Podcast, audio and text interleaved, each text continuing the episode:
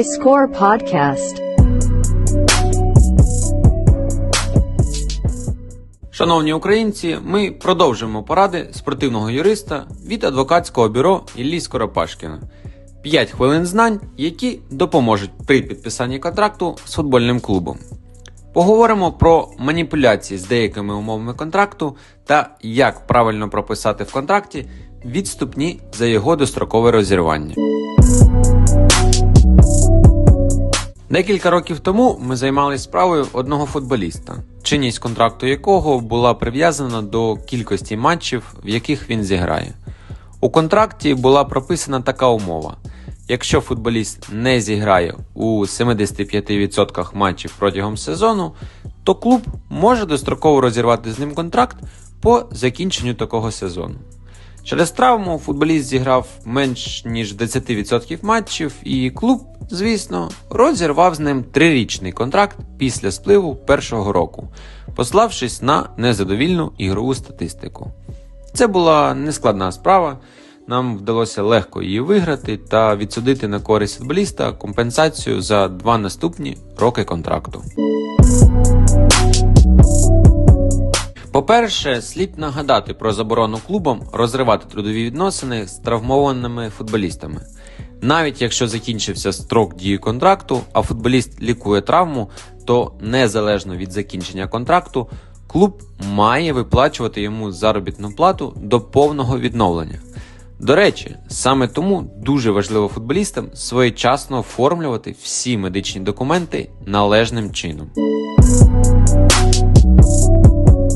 Друге, якщо в контракті визначено, що клуб може його розірвати в залежності від статистичних показників футболіста, ігрового часу чи кількості матчів, то таке право клубу на розірвання контракту може бути визнане недійсним, оскільки на ці статистичні показники можуть впливати різні сторонні фактори.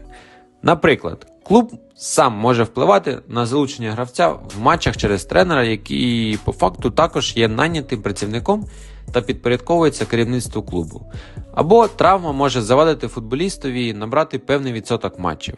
А травми в футболі це частина роботи, яку неможливо передбачити чи свідомо уникнути.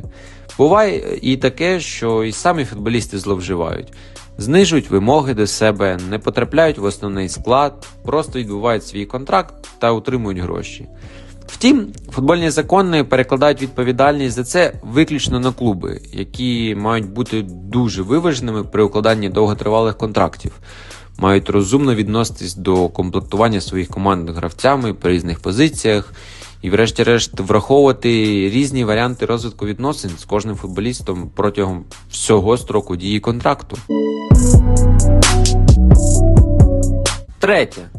Погані спортивні показники футболіста в будь-якому випадку не можуть бути підставою для його звільнення клубом.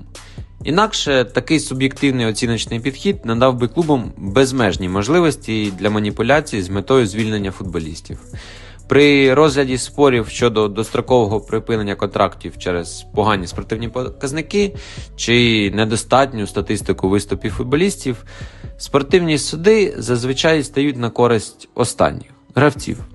Перспектива отримати позитивне судове рішення та компенсацію для футболіста в таких справах доволі висока. Клуби також мають це враховувати. Далі поговоримо про відступні. Або, як їх ще називають, клаусула. Клаусула це фінансова компенсація за одностороннє розірвання контракту футболістом, при виплаті якої клуб, що володіє трансферними правами на гравця, не може перешкоджати проти його переходу до іншого клубу. Універсальний приклад. Сторони домовились, що сума відступних за передачу будь-якому іншому клубові трансферних прав на футболіста становить 10 доларів США, незалежно від того, хто і коли запропонував і сплатив таку суму сам футболіст, третій клуб або будь-яка інша сторона. Часто в контрактах прописують штрафну санкцію за порушення умов контракту, яку футболісти помилково вважають відступними.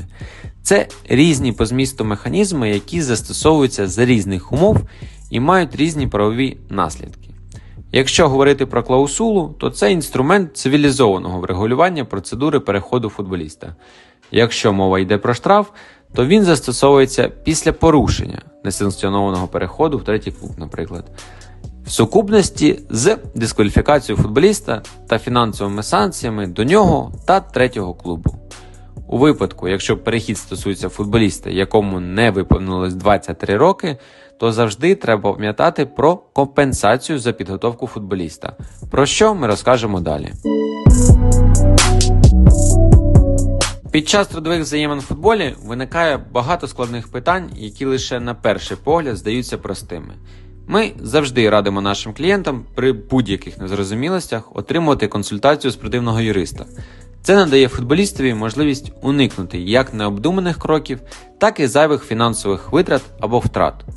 У нашому телеграм-каналі відкриті коментарі.